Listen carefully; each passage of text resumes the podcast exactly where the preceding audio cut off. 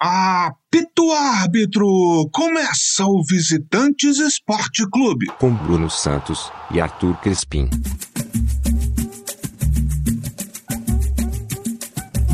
Alô, paixões! Alô, doçuras! Bom dia, boa tarde, boa noite, bom momento! Amigo ouvinte, amiga ouvinte, amiga ouvinte, esta é mais uma edição do podcast Visitantes, edição de número 23. Comigo, Arthur Crispim, dos estúdios Alex Scott em Londres, e com ele, Bruno Santos, dos estúdios Newton Santos no Rio de Janeiro. E aí, Brunão, beleza? Belezeira por Arthur, bom dia, boa tarde, boa noite, bom momento para todas, todos e todos ouvintes.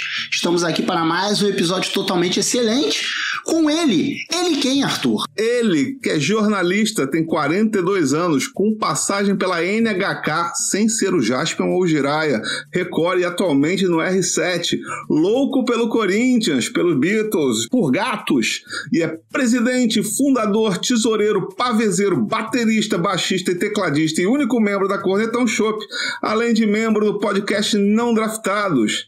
Ele, Fábio Fleury. Fala, meu querido, beleza? E aí, meus amigos, meus comparsas, saudade de vocês, muito feliz de estar aqui. Ouço vocês, sou fã, gosto, enfim, amigo pessoal, muito carinho por vocês, eu estou muito feliz com esse convite. E vamos que vamos. Ah, você esqueceu de mais um, de um detalhe.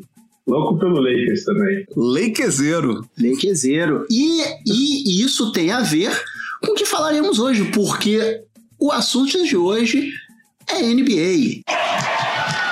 Foge do Lebron, tira o Lebron pra dançar, gira pra lá e pra cá. O Lebron não acha o Curry, que faz a finta, vem pra dentro, na bandeja!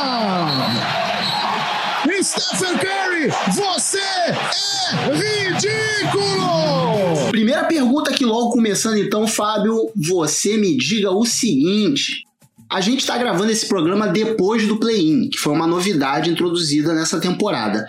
Como funciona isso e qual é a sua opinião sobre essa nova paradinha aí? Cara, o play-in é uma novidade para essa temporada que é, é, basicamente uma grande retestagem né, que a NBA inventou para essa temporada. Funciona assim: em vez do sétimo e oitavo já se classificar, de cada conferência já se classificarem para o playoff, é, o sétimo enfrenta o oitavo e o vencedor já vai para sétimo lugar o nono e o décimo se enfrentam e o vencedor enfrenta o, o perdedor do primeiro jogo pelo direito de ser a oitava, a oitava cabeça de chave. O que isso fez, cara, foi fez com que o final da temporada da NBA, que normalmente é um pé no saco, porque em geral todos os times já estão classificados, é uma coisa só de definir as ordens, enfim, isso acaba tirando interesse e o pessoal que não tem chance de se classificar acaba tirando o pé, acaba tirando o pé para tentar uma escolha melhor no draft, enfim. É, com isso, cara, teve uma corrida e até a última, até a última rodada, eles inclusive fizeram coisas que eles não, nunca tinham feito no sentido de botar vários jogos no mesmo horário para não ter aquela coisa da, de você jogar pela derrota e tal fizeram uma coisa parecida com o que se faz aqui no brasileiro, né? De botar os jogos todos da última rodada no mesmo horário. E além de tudo, né? Botou, criou um grande jogo aí que é Lakers contra o Warriors, que é LeBron contra o Stephen Curry, que foi assim, é uma coisa que chama a atenção de quem gosta, né? Então, eles, enfim, foi, foi um, acredito que foi uma experiência bem sucedida. Ano passado, Fabinho, a gente teve a bolha de Orlando lá nos nos, nas quadras da ESPN, que foi uma experiência super bem sucedida. Eu acredito que a NBA tenha sido a liga de, entre todos os esportes no mundo que tenha tido a melhor das experiências é, de lidar com a pandemia. E essa é a primeira temporada durante a pandemia, né? Nós tivemos aí, graças a Deus, a vacina chegando nos Estados Unidos pós-Trump, né? Com Biden, e aí o público pôde voltar. Mas grande parte dessa temporada foi, foi jogada com é, ginásios vazios, inclusive com alguns times sofrendo é, sobre efeitos de, de epidemia nos seus elencos. Como é que a gente pode avaliar essa primeira temporada é, durante a pandemia? Cara, então, é, eu vou fazer então, dois comentários separados, para são duas experiências muito diferentes. Né? A bolha em Orlando ela foi muito bem sucedida do ponto de vista logístico. Eles é, ficaram todos isolados dentro de um lugar só, jogando nas quadras ali dentro de um complexo da Disney. É, foi muito bem sucedido, assim, ninguém, não teve uma contaminação, ninguém pegou Covid lá dentro. É, teve só um jogador que acabou sendo expulso, um jogador do Rockets, que foi expulso porque ele botou, chamou uma moça lá, é, que era funcionária, para dentro do quarto dele. Aí descobriram, eles, esse cara se ferrou e foi, foi eliminado, assim, no meio dos playoffs. É, tirando isso, foi muito bem sucedida, mas ao mesmo tempo foi uma experiência que todos os jogadores que tiveram lá voltaram falando que não queriam mais. E foi mais de 90 dias todo mundo preso dentro de um lugar, eles não podiam sair, não podiam circular. Assim, obviamente, não é como ficar preso num apartamento de, 40, de 20 metros quadrados, eles tinham resorts e tal. É, mas não podiam ver família. As famílias dos jogadores só entraram a partir da segunda rodada dos playoffs. Nessa parte de saúde mental dos jogadores foi muito complicado. Eles voltaram falando que não queriam. LeBron sabia de cor quantos dias e quantas noites ele passou lá dentro e falou que ele nunca mais queria passar por isso de novo. Mas, do ponto de vista logístico, foi bem sucedido. É, na, na temporada agora, né, 2020-2021, ela teve diversos problemas. A, a, NBA não queria perder muitos, muitas datas, queria trazer a temporada o mais perto possível da faixa do ano em que as temporadas dela normalmente se realizam, isso acabou sendo um pouco prejudicial. Por exemplo, o Lakers e o Miami Heat, que foram os times que fizeram o final do ano passado, eles tiveram só entre o sexto jogo da final do ano passado e a estreia nesse ano foram 71 dias. É, isso prejudicou fisicamente esses times. Os times todos que ficaram, os quatro primeiros colocados do ano passado, todos sofreram consequências disso. O LeBron se machucou, Anthony Davis se machucou, o Jamal Murray do Denver Nuggets se machucou, muita gente se machucou porque por questão de você não ter um tempo de descanso suficiente. E além disso, eles comprimiram uma temporada de 72 jogos em um período muito curto de tempo. E por causa dos protocolos, você, você quase não podia treinar. Sei lá, 50 jogos da temporada, os caras estavam comemorando o 14 treino que eles puderam fazer. Tá rolando a temporada, vai terminar, vai ter um, vai ter um desfecho, mas ela acabou sendo muito sacrificante para os jogadores. E além do que você falou, que muitos times tiveram problemas sérios de Covid. O Jason Tatum, do, do Boston Celtics, ele faz uma inalação antes de todo jogo, porque ele teve Covid e ainda sente os efeitos da, da doença no pulmão dele. É, vários outros jogadores tiveram que ficar, é, conforme ia tendo resultados positivos de testes perto deles, no entorno deles, eles foram afastados dos jogos. Então teve especialmente na primeira metade da temporada, teve muitos jogos adiados. Então isso fez com que a segunda metade tivesse uma concentração de jogos por dia ainda maior. Foi muito sacrificante para os jogadores, pesado e longe do ideal, assim. E eles quiseram também fazer a tempo de liberar os jogadores para a Olimpíada. A gente ainda não sabe se vai dar tempo, como vai ficar essa questão das seleções de basquete, enfim, a realização da Olimpíada a gente está em dúvida ainda, né, se vai ter ou não.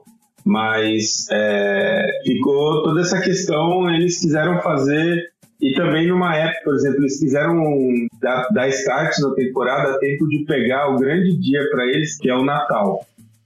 O Natal é o dia que eles passam 5, 6 jogos o dia todo na TV e eles não queriam perder essa data. Então eles ligaram, deram play na temporada três dias antes do Natal e aí no dia de Natal já tinha seis jogos rolando. Teve razões mercadológicas, né? Os jogadores não queriam perder dinheiro, os clubes não queriam perder dinheiro, mas fisicamente foi muito sacrificante para os jogadores. Como informação, o jogador expulso foi Daniel House, não é Daniel, é Daniel mesmo, do Houston Rockets. Ele foi expulso por quebrar os protocolos durante a bolha lá em Orlando. Danado. Passamos à próxima pergunta, que é o seguinte: a NBA é a liga americana com o maior impacto global, né? E, e aí tivemos é, inclusive durante a bolha e tal, já ah, vem há um tempo, mas a gente teve até algumas, é, algumas situações durante a bolha que foram muito é, é importantes, assim, muito grandes. Em relação às manifestações, né? É, as manifestações políticos sociais repercutiram no mundo inteiro e não só ali na esfera esportiva. Todo mundo estava falando disso. Como que você analisa esse lance da dessa coisa muito mais crescente dentro da NBA entre os jogadores? Cara, então, é, primeiro que a NBA ela tem um histórico de décadas. Nos anos 50, por exemplo, é, recentemente faleceu um cara que foi um dos principais jogadores da história do, do Lakers, o Elgin Baylor. O Elgin Baylor foi o primeiro cara que se recusou a jogar por, é, por protesto antirracista. É, num jogo, foi, ele era rookie ainda, ele era novato, tinha acabado de entrar na liga. Em 58 eles, eles foram jogar em Cincinnati, quiseram tirar, eles tinham reserva em um hotel no centro da cidade, e os caras quiseram tirar metade do elenco e falar, não, aqui esses caras não entram. Era um hotel segregado. Então, no dia seguinte ele falou, então tá bom, não vou jogar. Ele simplesmente sentou de roupa normal no, no banco e ficou lá o jogo todo. Então, assim, é uma tradição o, o Bill Russell, que é um dos maiores jogadores da história do Boston Celtics, ele tem um histórico de, de brigar pelo, pelos jogadores, de brigar contra o preconceito. É, o troféu de jogador mais valioso do, da NBA é, tem o nome dele. É, também tem o carinha do Jabá, que já foi, que foi um grande ativista aí pelo, da luta pelos direitos civis. Então, assim, não é uma novidade na NBA essa, esse contexto da, da luta social.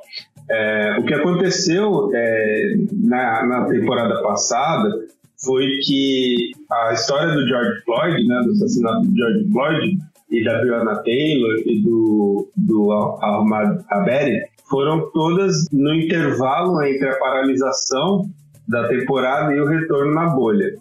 Então eles já tiveram toda uma discussão a respeito de como eles fariam para se colocar nessa, nessa discussão contra o racismo, a violência policial, etc. Então, você pode ver que quando abre a bolha, eles já estão todos com mensagens antirracistas na quadra, nas camisas, e eles é, se manifestaram muito nisso. E aí, durante lá os primeiros jogos, no começo da, da do, dos playoffs, é, você tem a, o crime lá em, perto de Milwaukee, em Wisconsin. Tem o, o, o Jacob Blake sendo baleado pelas costas na frente da casa dele. E, e, os jogadores do Milwaukee Bucks simplesmente não quiseram entrar em quadro. Então eles não entraram em quadro aquele dia, não teve jogo no dia seguinte. E, e, eles fizeram isso e por um pouco eles não foram embora todos de lá. Teve essa discussão, chegou a. Chegaram a falar, não, vamos embora, não vamos embora. E foram só os jogadores. Teve um técnico, que é o Doc Rivers, que era o técnico do Los Angeles, era do Los Angeles Clippers, hoje ele está no Philadelphia, que ele participou muito intenso, porque ele também tem um histórico de, de, de ativismo. E também tem toda a questão, por exemplo, do LeBron James, que é um cara que ele é muito engajado na, na nas lutas é, sociais e contra o racismo, que ele é um cara que sempre se manifestou. Ele já tinha tido entreveros aí com o Trump em outras ocasiões, então, tudo isso é um cenário de que é, não só é a liga é, mais assistida, talvez, né, do, dos esportes americanos, como também é a mais engajada. O, os atletas, eles têm uma, uma independência e uma... Eles se colocam muito a esse Eles têm um prêmio sobre participação cívica e tal, então é bem bacana essa parte específica de, de, do engajamento dos atletas. É bem diferente do que a gente vê em outros esportes, né? E aí, voltando às quadras pelos motivos esportivos, Fabinho, é, quais foram as grandes surpresas desta temporada, para o bem e para o mal? As surpresas positivas e as surpresas negativas? Surpresas positivas, cara,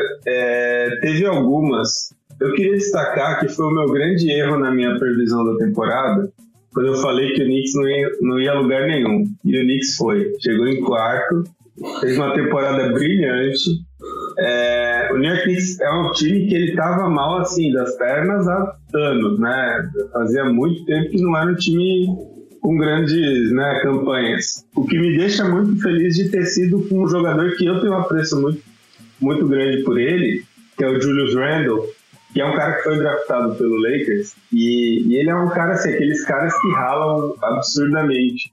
E esse ano ele provavelmente vai ganhar o prêmio de jogador mais maior melhoria da, da temporada.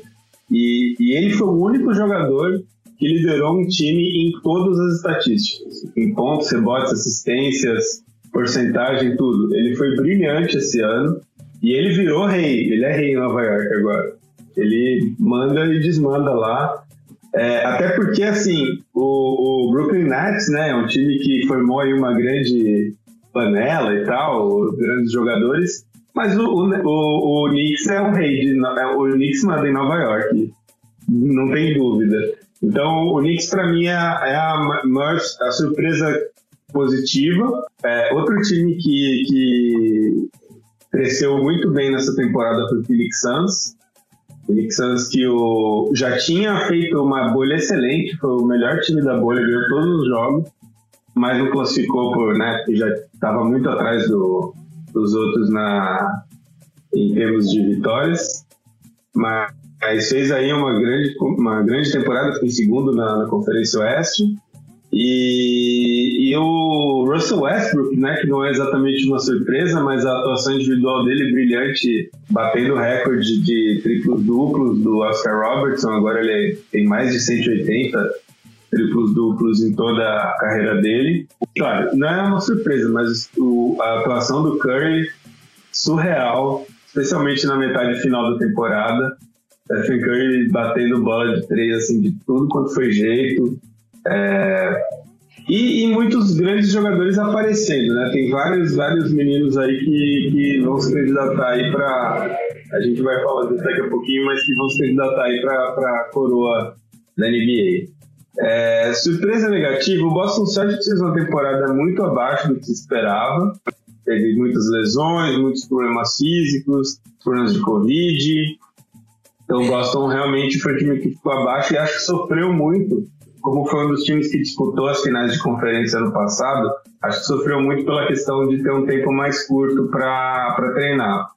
Então acho que eles deram uma passada nisso. De mais negativo também é essa grande quantidade de lesões que tirou alguns jogadores das disputas, né? Então você tem aí o Zion Williamson, que é apontado como um dos grandes, das grandes promessas aí, machucou no final. O Jamal Murray, como eu falei, do Nuggets também. O, o Rockets se desfez, né? Depois de perder o James Harden, acabou o Rockets. Fez a pior campanha da, da NBA. Ano passado eles foram perdendo do Lakers na segunda rodada dos playoffs. Basicamente é isso. Acho que, esses, acho que tem muitos positivos aí e a parte física dos jogadores realmente ficou comprometida, O, Curry, o Curry ele parece um meme ambulante. Tem de vez em quando o pessoal faz aqueles videozinhos que tipo chuta a bola, aí a bola bate na trave. Aí o cara vai, chuta a bola de calcanhar, aí mostra batendo na trave de novo. Aí chuta a bola, não sei o que lá, batendo na trave. O Curry é mais ou menos a mesma coisa. Ele joga a bola em direção ao vestiário, cesta de três pontos. Ele joga pra, pra, pra, pra arquibancada, cesta de três pontos. Ele bate a bola no chão, cesta de três pontos. O cara é, é impressionante o que esse maluco faz. Eu fico louco assim de ver. É, é, é muito impressionante. Curry, depois vocês pegam o, o perfil da, da NBA no Instagram, eles direto eles botam isso no aquecimento, fica ele no canto da quadra e o Leandrinho, tipo, na metade, porque o Leandrinho é da, é da comissão técnica do Warriors hoje. Aí eles ficam chutando a bola um pro outro, tum, tum, tum, uma hora o Curry pega, tum, joga pro outro faz a cesta de três também. Impressionante, eu vejo os negócios dele, teve uma, uma que ele faz muito antes de jogo, que é ele tá lá, não sei o que lá. Aí quando ele vai embora pra entrar na, no vestiário, lá do corredor do vestiário ele vai, bum, joga a bola, a bola vai lá pra puta que pariu, pum. O cara, como é que é? Tipo, é, é, mentira, tá ligado? Esse cara, ele é macete, ele não poderia jogar, porque é, é igual você fazer cheat code no, no videogame, pô. É, ele tem o cheat code destravado, com certeza. Bom, voltemos aqui. É, embora pareça interminável, falamos agora de Curry, mas vamos pro grande, grande jogador da atualidade do basquete americano, do basquete mundial, na verdade, LeBron James. E este é LeBron James de novo, este fascínora, este vândalo, Daí? vai pro arremesso e é ah. fatal! É fatal, papai LeBron! Lebrão, ladrão, roubou meu coração! Lebrão, ladrão, roubou meu coração! É, por mais que pareça que vai jogar pro resto da vida, infelizmente não vai e tá aí já talvez na parte final da carreira dele. É, quem pode vir aí de novos jogadores para tomar esse posto ou para poder ser o grande jogador da NBA aí no futuro? Cara, a parte mais legal, primeiro que assim, se ele não tiver na parte final, pelo amor de Deus, né? Ele ainda vai jogar mais uns, sei lá, uns três, ele tem mais acho que três anos de contrato ele quer tentar jogar com o filho dele. Vai exigir uma certa manobra, porque aí ele vai precisar ir para o time que vai draftar o filho dele. Eu acho que isso acontece. Vai, se acontecer, vai ser da hora. Mas assim, a parte boa, legal da NBA hoje é que você tem vários candidatos. Você não tem um cara que aparece despontando e tal. Então, eu, eu acredito que assim, tem vários jogadores que podem buscar aí ser o melhor. Primeiro tem os caras que já estão estabelecidos, e podem dar um passo à frente. Por exemplo, o Tony Davis, que é o parceiro do, do LeBron no Lakers, é um baita jogador. E, e ele é um cara que ele tem para mais de 2 metros, quase 2 metros e 10, só que ele jogava como armador no colégio. Então ele tem a, a habilidade de um jogador pequeno, mas ele tem 2 metros de altura. Isso está cada vez mais comum. Então você tem esses caras que o cara consegue fazer um crossover, né? A bola debaixo da perna, assim, e consegue correr com a bola, assim, sem cair e tal. Assim, são grandes jogadores que você tem é, com cada vez mais habilidade, aliando habilidade e tamanho. Então, o, o Davis é um deles. Tem o Yannis Antetokounmpo, né? O, o grego que de origem é, que é o MVP das duas últimas temporadas é, mas que ainda precisa provar nos playoffs que ele é o, o cara.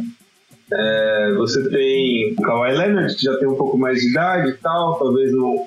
Ele é um grande jogador também, várias vezes campeão. Vamos ver o que, ele vai fazer. E tem o Joel Embiid, que é o pivô do Philadelphia 76ers, que é um baita jogador, marrento pra cacete, é, joga muito e é um cara de, que pode aí concorrer a esse título. Tem o Kevin Durant, que é sempre colocado como o, o futuro novo rei.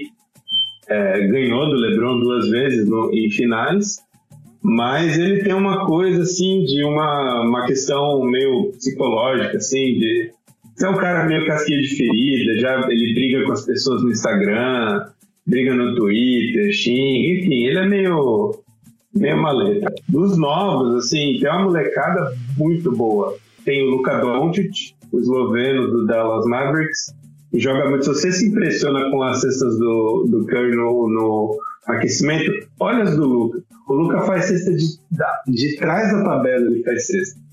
Assim, de longe e de trás da tabela. É, ele joga muito e é um cara pro futuro aí, vai ser brilhante. Tem o Julius Randle, que eu falei, que pode aí se tornar ainda mais jogando em Nova York. Você tem o Jason Tatum, do Boston Celtics, que que joga muito também. Ah, quem mais? Dos mais novinhos tem o Lamelo Ball, do, do Charlotte Hornets, que é o time do Michael Jordan, né? Michael Jordan é o dono do, do Hornets. É um, tem, tem um grande futuro. E tem o Zion Williamson do New, York, New Orleans Pelicans, que, que é assim, é, termos de hype, é o cara mais hypado desde o LeBron. O LeBron é um cara que todo mundo acompanhava desde o colégio e tal, e ele. É, o, o, jogo, o jogo dele contra a escola do Carmelo Anthony no, no colégio foi o jogo mais assistido é, de high school da história, enfim. E, e, o Zion é um cara que vem aí é, se colocando como, como um dos futuros astros da liga. É, e, ah, sim, Memphis Grizzlies, tem o Jamoran, Jamorant é um moleque que joga muita bola, muito mesmo. Ele tá só no segundo ano dele. E você precisa ver as enterradas que ele dá, os, a habilidade que ele tem. Então, assim, a liga tá muito bem servida. Na distribuição, assim, no, no fazendo a média de talento pelos times, acho que talvez seja o mais, o mais alto de distribuição de grandes jogadores pelos times que a gente tem, porque praticamente todos os times têm alguém bom. Vamos ver se a gente consegue acompanhar Lebrão e Lebrinho jogando juntos na NBA. Ronnie James. Antes de entrar na próxima pergunta, aquela pergunta maliciosa para derrubar o convidado. Lebron ou Jordan? Quem foi melhor? Cara, ainda é o Jordan, mas o LeBron tem chance. Tem chance que, assim, o Jordan jogou menos tempo que ele, isso é um fato, e ele fez coisas que o Jordan não fez. O Jordan ganhou mais títulos até agora, né? O, o, LeBron tá com quatro e o, e o Jordan tem seis, mas o, o LeBron tem dez finais. O LeBron, ele, assim, é, outro dia, por curiosidade, eu fui olhar, né? Porque, assim, a, o método atual que você tem de finais de conferência, tal, nos playoffs, é uma coisa que começou em 1970. A liga é muito mais antiga, vai 48 mais ou menos, mas começou em 1970. De 70 para cá, a, a, ordem de títulos de conferência é a seguinte: Los Angeles Lakers com 19 títulos de conferência, LeBron James com 10. Tipo, ele ganhou mais que qualquer time tirando o Lakers. É, ele é um cara especial, ele é um cara que tá fazendo isso há mais tempo do que qualquer outro cara fez antes dele. Se ele ganhar mais um, dois títulos, não é nenhuma heresia dizer que ele é o maior. E é questão de gosto. E, e também é, gente, é, que a gente tem um problema muito sério com esse negócio de, de afeto, né? Do, do, da nostalgia afetiva. Então, às vezes, assim, tipo, a gente vê um cara quando a gente é moleque, o cara é o maior de todos, e, meu, nunca ninguém vai chegar perto desse cara. E às vezes a gente não, não deixa, não vê a pessoa como um possível concorrente, um possível candidato, porque não admite. Não é que o cara não seja melhor ou não seja comparável, mas que a gente não admite.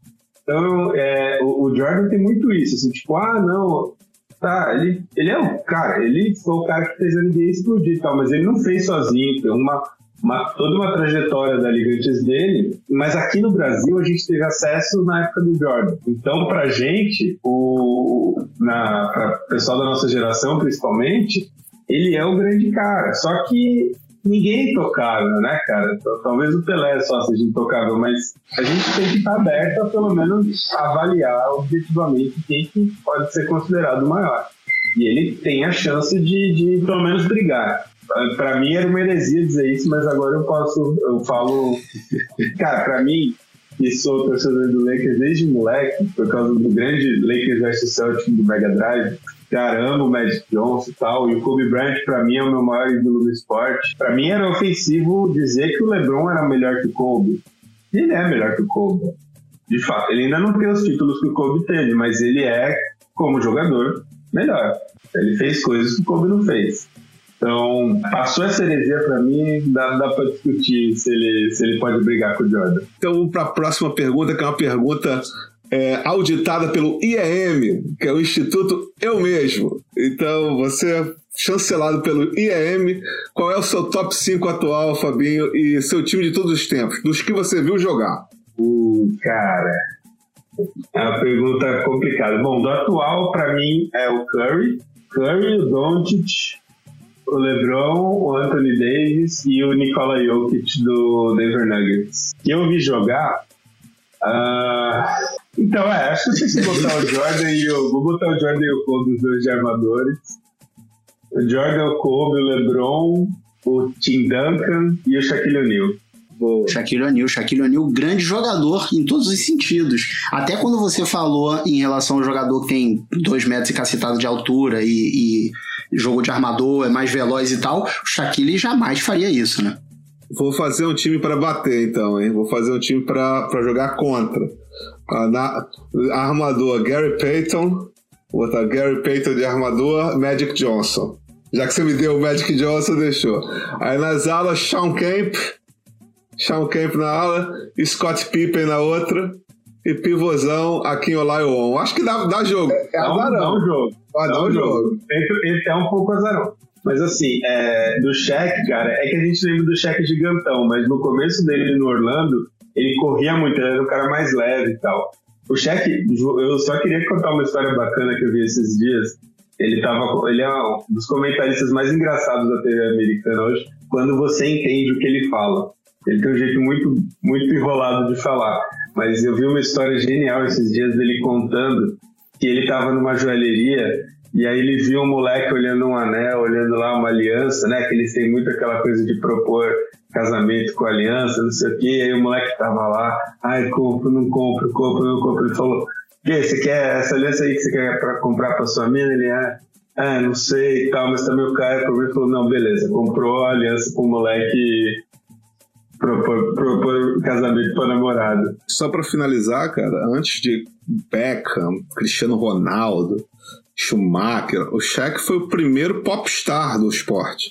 Porque ele jogava como pivô, primeiro no Orlando, depois foi pro Lakers, e aí ele gravou disco de rap, Shaq Attack, teve jogo de videogame, é, foi ator de cinema, mil e uma utilidades. Mil e uma utilidades. E para encerrar, vamos aqui para a última pergunta, que é uma pergunta para finalizar esse papo e para tentar acalmar ou não o coração de nosso querido Arthur Crispim. O Seattle Supersonics voltará um dia? Cara, eu espero que sim. Eu espero que sim, de verdade. Quando, quando a resposta começa assim. Não, não, é porque assim, é, é porque assim, o, o modelo, aliás, é uma coisa até que eu, eu, eu queria comentar aqui que eu acho bacana, mas falando primeiro dessa coisa das franquias. O modelo deles é por franquias, então a liga ela tem que se expandir por uma decisão administrativa de todos os times tomada em conjunto. Então, assim, eu, eventualmente eles vão dar uma expandida. Inclusive, bem legal, eles estão fazendo uma, promovendo uma liga na África agora. Tá, começou esses dias aí os jogos, é legal de, de dar uma olhada depois. É, eles, eles vão expandir, um dia vai aumentar. E o natural é que tenha de novo um time em Seattle. Para mim é o justo. O, o Supersonics é um time que não merecia o fim que teve é, o Thunder é um time que nunca vai ganhar nada enquanto isso não, não for corrigido. Por sorte, o cara do Thunder ele largou o, o, o legado, porque normalmente os caras levam né, de uma cidade para outra o nome, as cores, o, o passado do time eles levam de uma cidade para outra. Mas o, o, o Supersonics não, ficou em Seattle e o cara criou o Thunder usando a franquia que era o Seattle. É, eu espero que um dia volte, porque a liga sem, o, sem Seattle é uma liga mais pobre, sem dúvida. E falando de. Só uma coisa que eu queria comentar, que como é um esporte diferente, não no sentido do esporte em si em quadra, mas é que a NBA, as outras ligas americanas também, mas é que, como é que eu entendo mais a NBA, vou falar assim, é, como ela não é só disputada em quadra, e isso é muito bacana de acompanhar tem toda uma coisa da montagem dos elencos, de como os caras né, é, casam os contratos de, debaixo do, do teto salarial e como isso é um outro esporte, o esporte que é jogado pelos dirigentes dos times. É, isso é muito interessante de acompanhar e não existe no futebol, né? No futebol, se tiver grana, você contrata, vai, vai botando lá. Agora inventaram mais ou menos o fair play lá, que não, não, não resolve muito dos problemas lá na, na Europa, mas é, é, muito interessante de ver como, por exemplo, se você tiver dois jogadores de 30 milhões de dólares cada um, bicho, é 60% da sua folha. Você não pode mais é, brincar muito além disso. Então, como isso exige que os caras sejam criativos e usem as, as questões é, contratuais para transformar os times, tem a coisa do draft, de trazer os jogadores novos. Então, é um jeito diferente de, de, de conduzir o esporte que eles fazem lá, que eu acho muito interessante. É, quando você fala esse lance do, do salário, acho que talvez a única exceção seja a MLS, né? Do, de futebol, que eu acho que é a única liga de futebol que tem um teto salarial. E se eu não me engano, eles aumentaram esse teto recentemente, que antes era um pouco mais baixo, por isso que só tinha é, velho europeu jogando na liga, os grandes jogadores era a galera que já tinha praticamente se aposentado e agora eles têm trazido uma galera mais nova tal, mas é, rola um pouco isso. Fabinho, só uma, uma pergunta, baseada no que você falou agora, né, antes da gente encerrar, porque aí você já citou um negócio que me, me fez pensar. Então, só mais uma pergunta, que é o seguinte: e esses super times, por exemplo, o Brooklyn Nets e o Golden State Warriors, como eles se encaixam nesse salário? A galera reduz o salário para jogar junto? Como é que funciona isso? Então, é, depende, foi muito de ocasião. Por exemplo, o Nets teve a sorte, é, o, o, Curry tinha um contrato menor do que era o valor dele real em quadra, e como esse contrato ele é fixo, o cara pode jogar milhão, ele não vai aumentar. Enquanto tiver na duração o contrato, ele vai receber aquela grana. Então, calhou dele ter um contrato que não era tão alto, e aí é, o teto subiu, tipo, 40 milhões, 30 milhões, numa, de uma temporada para outra por causa do, de um contrato de televisão. E aí o Duran conseguiu entrar nessa. E aí o Duran entrou e, e, e, e conseguiram encaixar o salário dele no, no plantel do, do Golden State. Já do Nets é um pouquinho diferente, mas é porque, por exemplo, o, o Harden, o, o Duran de novo e o Kyrie Irving, eles pegaram um salário alto, mas não absurdamente alto. Você tem uns salários lá que passam de 40 milhões de dólares, o deles não chega a isso. Então, juntou os dois, dava tipo uns 60. Aí, o Harden, ele entrou trocado por outros jogadores. E quando você... Quando... É, dependendo do nível que você tem de, de contrato dentro do coisa, você pode você pode subir o passar o teto, mas só com jogadores que você já tem subcontrato. Então eles subiram os jogadores que já estavam lá e aí com esses salários todos eles juntaram e pegaram o Harden. Aí os outros jogadores, o, o Blake Griffin a Marcus Aldridge, eles são jogadores que eles fizeram o buyout, que é encerrar o contrato por uma grana menor do que eles deveriam receber até o fim do contrato e eles assinam pelo mínimo. O Blake Griffin está lá pelo mínimo. O Lamarcus também, mas ele encerrou a carreira por causa de um problema cardíaco. Mas senão ele estaria lá por esse motivo. Então, é, são, são, várias estratégias que eles usam para é, rechear o elenco. Outro jogo, como você falou, é o outro jogo. É outro esporte, cara. É muito louco. Então é isso, Fabinho. É, gostaríamos de agradecer pelo seu tempo, por aceitar nosso convite, por ter participado aqui da gente. E aí você aproveita e fala aí pro pessoal onde te encontra, é, como saber de você, como ver tuas piadas do pavê lá no Twitter, como te ouvir lá no Não Draftados, onde que a gente encontra Fábio Fleury. Se quiserem ser membros da Cornetão Shop, a torcida de um homem só. A Cornetão tá, tá. Infelizmente não temos mais eventos onde a Cornetão possa cornetar mas estamos no Twitter para xingar todo mundo. É, o, a, a, minha arroba no Twitter é TheLastFabel, com E em vez de I. É, eu, o Não Draftados está na, como arroba Não Draftados e como Não Draftados no, no Spotify e em outras plataformas de, de podcast. E ah, acho que é isso. E obrigado pelo convite aí. Muito bom ver vocês. É, fazia tempo que a gente não se trombava, né? Com certeza. E infelizmente estamos nos trombando virtualmente, mas é o que tem para hoje. Né? Pensa que a gente tem sorte, cara. Em outros tempos a gente não teria nem isso. Então é isso, meu amigo. Aqui agora eu vou sonhar com o Seattle Supersonics. Seattle virou uma cidade muito mais triste depois disso. Nos anos 90 era o Grunge e o Seattle Supersonics hoje em dia é Amazon e Grey's Anatomy. E Seahawks, pô. É muito triste. E o Seahawks? Seahawks. Seattle Seahawks. É isso aí. É isso. Então é aquilo, Arthur. A gente fala uhum. de NFL no, no, no não draftados também, é de NBA e NFL. Ah, maravilha. Então, manda ver aí, Arthur. Acho que tá na hora aí de você mandar aquela solta a voz. Chama a vinheta! Eu vou chamar o VAR, eu vou chamar o VAR.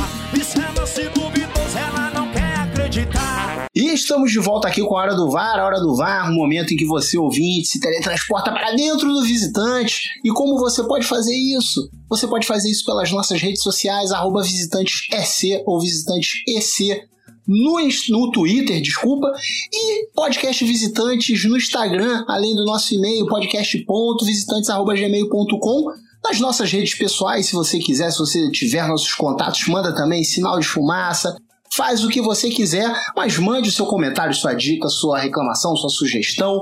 Pode mandar tudo que a gente insere você aqui nesse momento. Correto, Arthur? Corretíssimo. Espalhe a palavra, não espalhe o vírus.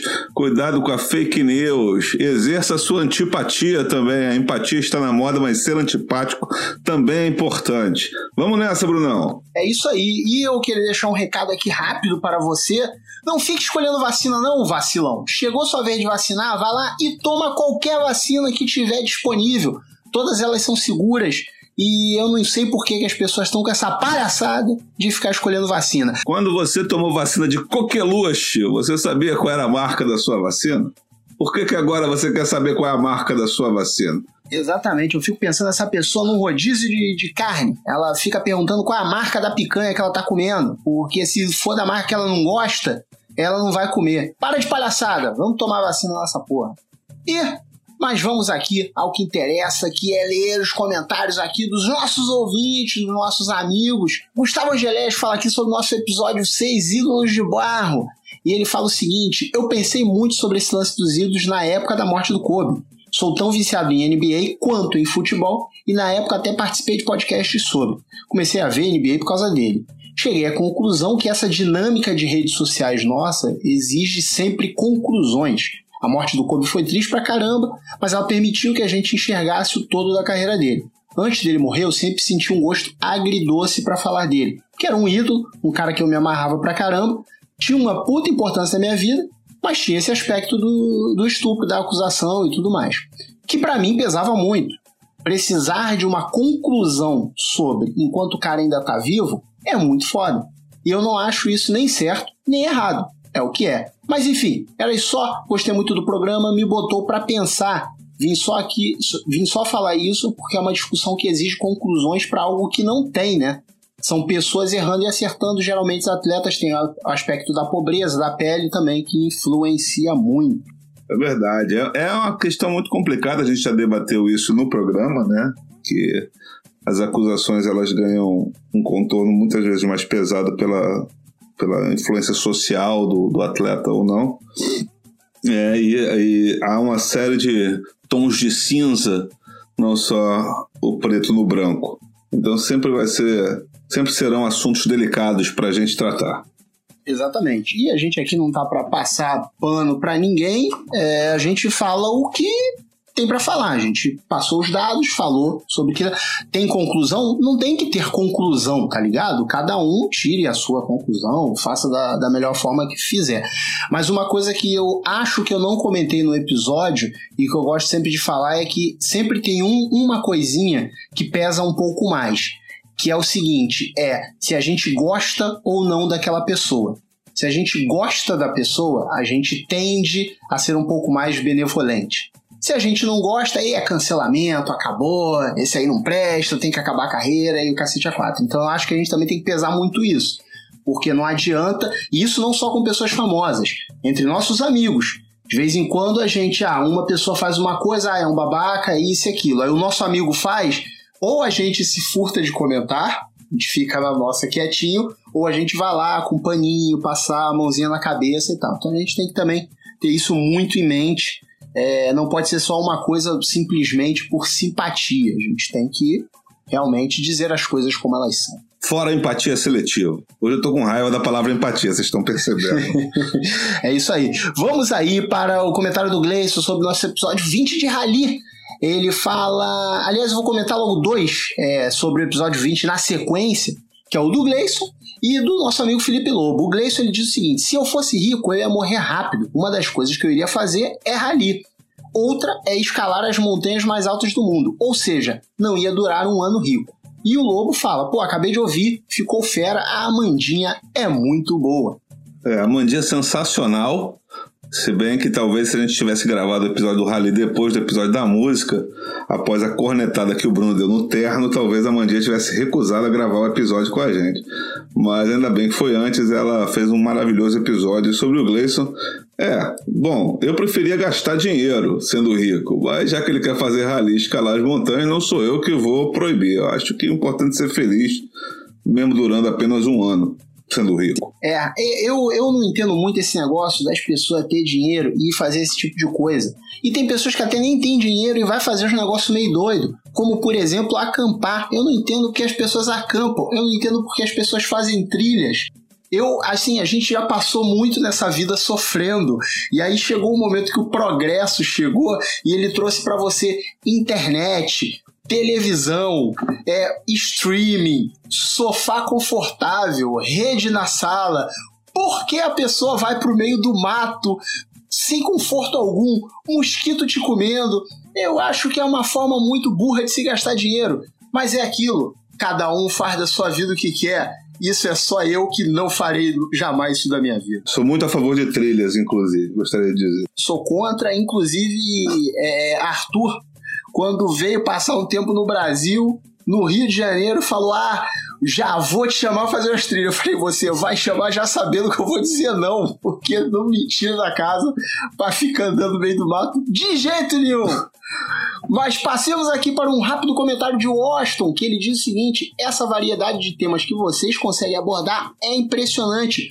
Muito obrigado, Washington. Esse é o nosso objetivo. A gente quer falar de tudo que tem a ver com esporte. Se tiver esporte envolvido, a gente vai falar. E vocês vão ver isso muito nos próximos episódios que estão vindo aí. Aguardem, aguardem. Nossa ideia é essa. É por isso que a gente é visitante Esporte Clube. Exatamente. É, agora temos uns comentários aqui sobre o episódio 21, Esporte Música, com o nosso amigo Maurício Gaia. E aí eu vou falar os comentários, depois a gente faz um rápido comentário sobre os comentários. Aruanda comenta o seguinte: Marcão ama Carruagens de Fogo. Tem até CD do Vangelis. E Superman é maravilhoso. Realmente, eu acho Superman uma música maravilhosa. Tá lá no, na playlist. O Bernardo ele comenta o seguinte: muito bom o começo do podcast. Tem muita gente comentando aí esse começo do episódio 21. Júlio Costa fala o seguinte: formação de quadrilha chama podcast agora?